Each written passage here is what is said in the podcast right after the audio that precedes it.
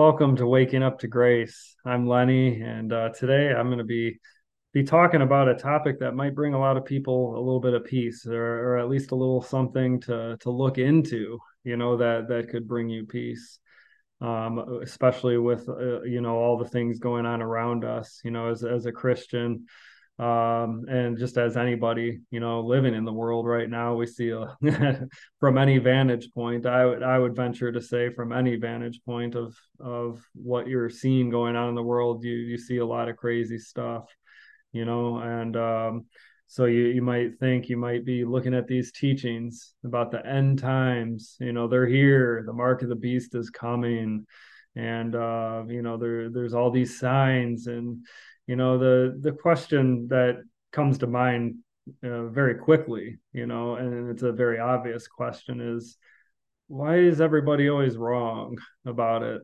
Why why is it that every every 10 years every 5 years somebody has the, the notion and starts proclaiming the end is here be prepared be prepared for the end and you know you're for one you're like well how do you how do you how am I, how, how is a christian to prepare for the second coming.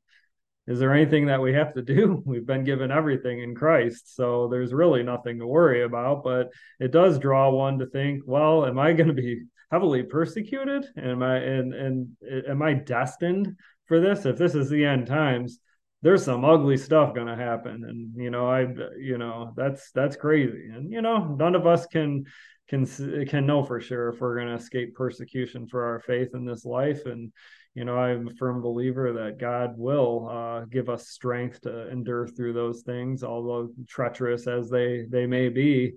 Um, and it, would it be fun? No but uh, god god certainly didn't uh, give the the apostles a heart to stop because they were under pressure or even paul in one of his letters had described that they were uh, they were in anguish to the point of of death like or you know just like such anguish that they were wishing for death basically and uh but but god rescued them and to his glory you know it was all done so that he could be glorified. And so you know these these hard times that they they were facing you know they they were they had the strength through christ to get through it just like christ did you know, uh, before he was going to the cross, you know, when it was said that he was, it was as if he was bleeding, uh, uh, sweating blood, and uh, he was in a lot of anguish. But then an angel came and uh, came and encouraged him. And so, anyhow, on that note, you know, there's there's not a lot to worry about for the Christian, but you know, there can still be a lot of worry about the second coming and and you know all the terror that it would bring. It's not really about jesus coming. We'd, we'd hope that he would rapture us and come take us away but you know there's just very little evidence in scripture. You'd have to kind of create that doctrine about the rapture to come to that conclusion. And it's kind of a fantasy a christian fantasy. Is just going to sweep us up you know but uh you know that's anyhow that's that's i just wanted to share um I wanted to share uh, a message that I got back in August of 2022 from from a guy. I was sharing uh, grace with somebody on a forum, and um, uh, this this brother in Christ, Dave, reached out and and recognized and was was uh, had had a lot of compliments to to say about um, some things that I was sharing, and he wanted to share something in return. And so I'll skip the you know the pleasantries of it just to get to the point. And so here's where his letter starts, and uh, where the content begins of what he what Dave had to say. He said, The more I read this and study scripture, the more I am convinced that mainstream Christianity is wrong about many things. I would like to challenge your thinking in terms of making sense of what passes for churchianity today and the endless commentaries that we are living in the last days and other prophetic nonsense.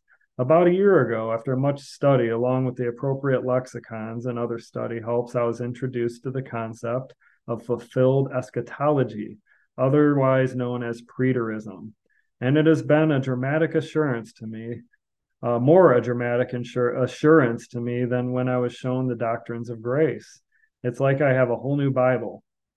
As I began to study the view, I saw that although it went against what the majority of the church was teaching and what I had learned slash parroted, it was what the Bible was teaching. I had to make a choice between tradition and the scriptures. The choice was easy. If this view is you, new to you, I would ask what you would openly and honestly look at what it is saying. Almost every book in the New Testament talks of a soon return of Jesus Christ. And it's very hard to make 2,000 years soon by any hermeneutic, which hermeneutic would be keeping things in context, basically.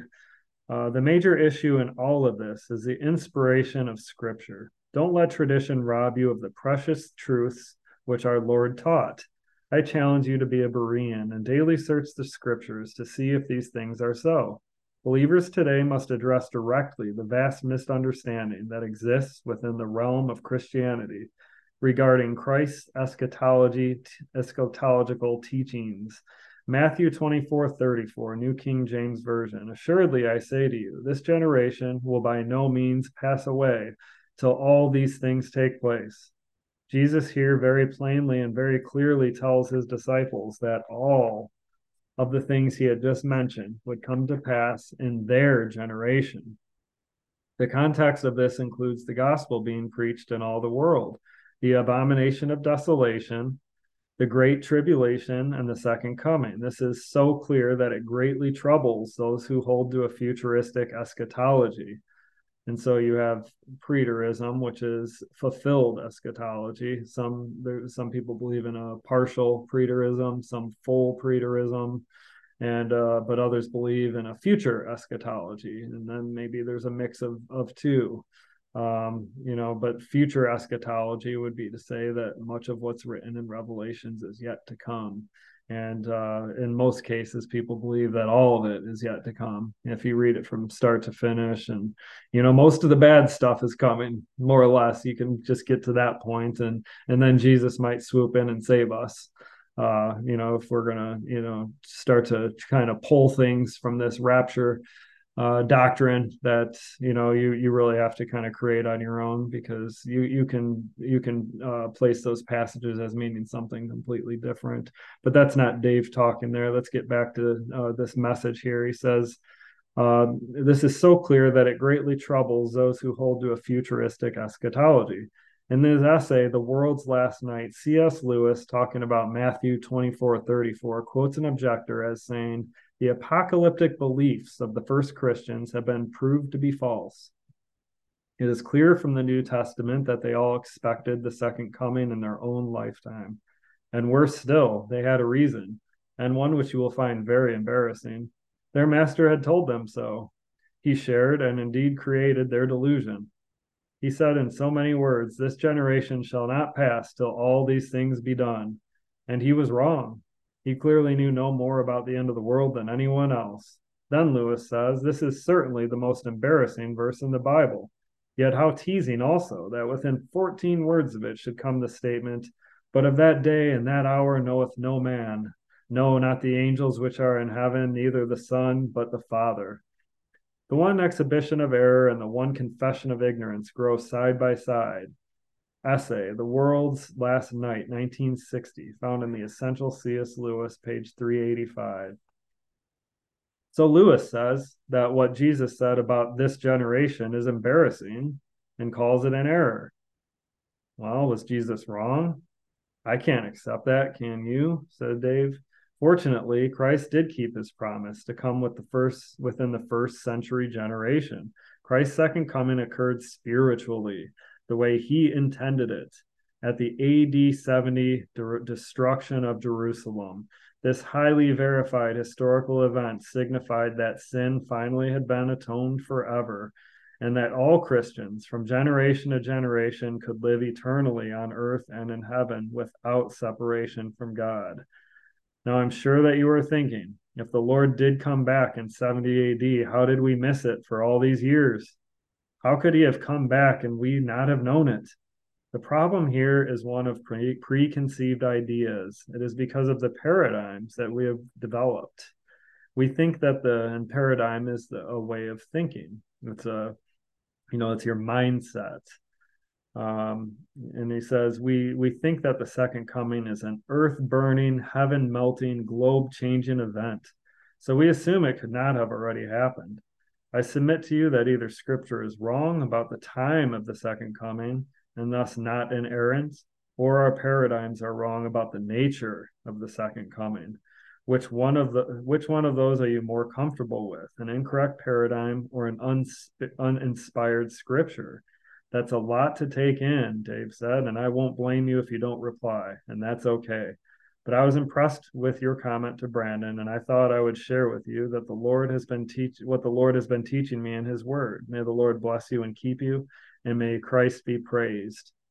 Ephesians 5:11 from Dave. And uh, you know, we had some correspondence after that and I said, you know what? I you know, this is this is interesting. This is something I never really looked at. I just uh, always assumed futuristic eschatology because that's what's always been around us never really gave it a close look because to be quite honest once i came to the truth of the gospel uh, the full truth the full gospel the full forgiveness that we have the full life in christ and him living in us and indwelling in us and and uh, you know god's sovereignty it was just like what really matters. The the second coming didn't matter but you know in the background you know there's there was always you know maybe maybe some anxiety. Maybe other people have experienced it too like ooh, these end times, they're coming and it's looking ugly. Well, I think there's some peace to be had in fulfilled eschatology. And uh, and it's not just because we want it to, want to believe it that way. There's there's actually a whole lot of mounting evidence that you know when you look at the book of Revelations, if you want to decode the book of Revelations, you just might have to decode history and go back in time to see what took place in what they were talking about because they were speaking to these churches in a language that only they knew. And uh, they knew the symbolism behind these things. Could it be that all those things already came to pass and that we're just sitting here worried about the future and none of it uh, had to do with any of these things and that the new age is actually the way they describe the new age as uh, a new age in, in time the end of times the end of the old and the beginning of the new, the new covenant, the old covenant versus the new covenant, the end of the old age and the beginning of the new, marked by the destruction of the temple and the destruction of the law. Could it be that that was just the last fulfillment of, of Jesus Christ that was completed in 70 AD? Well, I mean, I know one thing's for sure the, the temple got destroyed. So, you know how how is here's here's something just to look at in, in second thessalonians in that regard uh, the the heading is the day of the lord but it's uh, chapter 2 of uh, second thessalonians this is interesting now regarding the arrival of our lord jesus christ and our being gathered to be with him we ask you brothers and sisters not to be easily shaken from your composure or disturbed by any kind of spirit or message or letter allegedly from us to the effect that the day of the Lord is already here. Let no one deceive you in any way.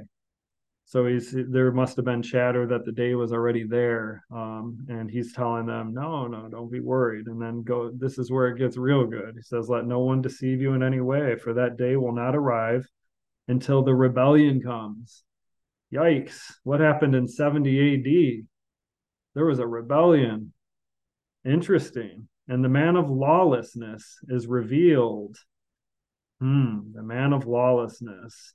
Isn't that written of in, in Revelations? The man of lawlessness will stand in the temple, and then it'll be he was created for destruction. Uh, the man of lawlessness is revealed, the son of destruction. Could he have been in that temple when it went down? The destruction of the temple in 70 AD hmm, I think we might be missing something in history here, just as Dave said.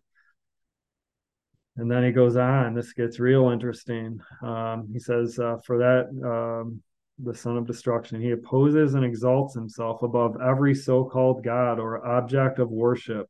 And as, as a result, he takes his seat in God's temple, displaying himself as God. Well, you can't do it now. The temple's gone. So, I hate to say it, but you know, this part absolutely is fulfilled. It's pretty hard to believe that it's not. There's no talk about a third rebuilding of the temple. Uh, they're going to rebuild it again so that uh, you know, get it ready for him to sit there and do his thing. Come on now, you, you can't you can't start making all this stuff up. And uh, and then he says, uh, "Surely you recall. This is where it gets even more certain. Surely you recall that I used to tell you these things while I was still with you, and so you know what holds him back, so that he will be revealed in his own time. You know what holds him back. Wait a minute." He told them that they that he knew. He told them what was holding him back uh, did they know him? They must have known who it was, it sounds to me. And you know what holds him back, so that he will be revealed in his own time. For the hidden power of lawlessness is already at work. However, the one who holds him back will do so until he is taken out of the way. Sounds like they knew him to me. This doesn't sound like future. Uh, why is he? Why is everything about their time? I mean, this is interesting. And then the lawless one will be revealed, whom the Lord will destroy by the breath of his mouth and wipe out by the manifestation of his arrival. The arrival of the lawless one will be by Satan's working with all kinds of miracles and signs and false wonders. What do you read about in First John? You know, in the epistles of John, he's talking about the the, the falling away happening, uh, people falling for all these different things, and you know it, oh man when you read about the destruction of jerusalem they were imploding from from inside the the temple. They the guy that destroyed the temple finally said he could have never done it if it weren't for them bringing it down from within because of the calamity going on inside of there and it had to been horrible i'm not even describe some of the things and he says, and with every kind of evil deception directed against those who are perishing, because they found no place in their hearts for the truth as to be saved. Consequently, God sends on them a deluding influence so that they will believe what is false. And so all of them who have not believed the truth, but have delighted in evil, will be condemned. So the big takeaway from that is they they seem to know exactly who it was and what was going on. And i have to say the book of revelation seems more like a warning of what to look for when it was coming so that they could escape. And in history it was even recorded that they that christians fled into the mountains to escape the destruction. Uh, anybody that was there had to in the in that area had to get out of there there's some interesting historical facts there. You know, are we missing the point? Have we fallen for some kind of silly nonsense that the book of Revelation is a crystal ball into our history? Well, let's look into that. Christians, let's take some peace and truth. Let's let's not just keep believing what it is that the mainstream wants us to believe because we know that that doesn't get you there. You you have to follow the spirit. What's the spirit of God telling you right now? Is he giving you peace? Is he telling you that maybe you don't have so much to worry about? Maybe maybe you don't have to uh, to feel like what the apostles were dealing with is doomed and destined to come to you because of what that preacher keeps telling you. Be prepared. Be prepared. And not to mention the bottom line, you know, in the gospel and in Christ and in life, any good grace teacher is going to tell you you are prepared but we're not facing the end of the world as the Bible describes. Uh, that's not what they're describing. Uh, look into it; it's quite interesting, and uh, you know, I'll let you take a look at some material. I'm I'm going to have some more material on it. It's not my primary focus. There's some there's some some people out there really digging in. I think that's pretty cool. You know, it's kind of just like the science behind the dinosaur bones. You find that they're still finding live DNA in dinosaur bones and all kinds of you know i can't even uh, say these words you know but uh, organizations are finding live stuff you know i'm not scientific enough to remember all these words but there's stuff in these bones that is not billions of years old you're talking more thousands and thousands of years ago guess what happened there was a flood and so you come to find out that uh, dinosaur bones and where they're located, they're actually more consistent with the flood. And, you know, without the gospel, none of that really matters, but that's pretty cool to me. I think it's neat.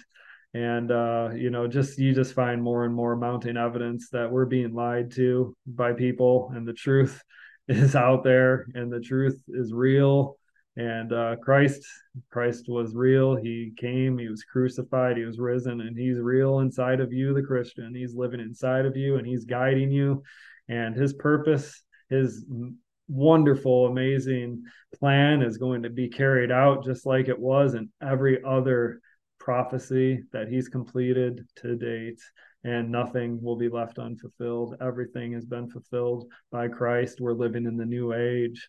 This is the new age live it, love it. You know, God's kingdom is established. You know, He He is the ruler of all things, and so let's embrace that.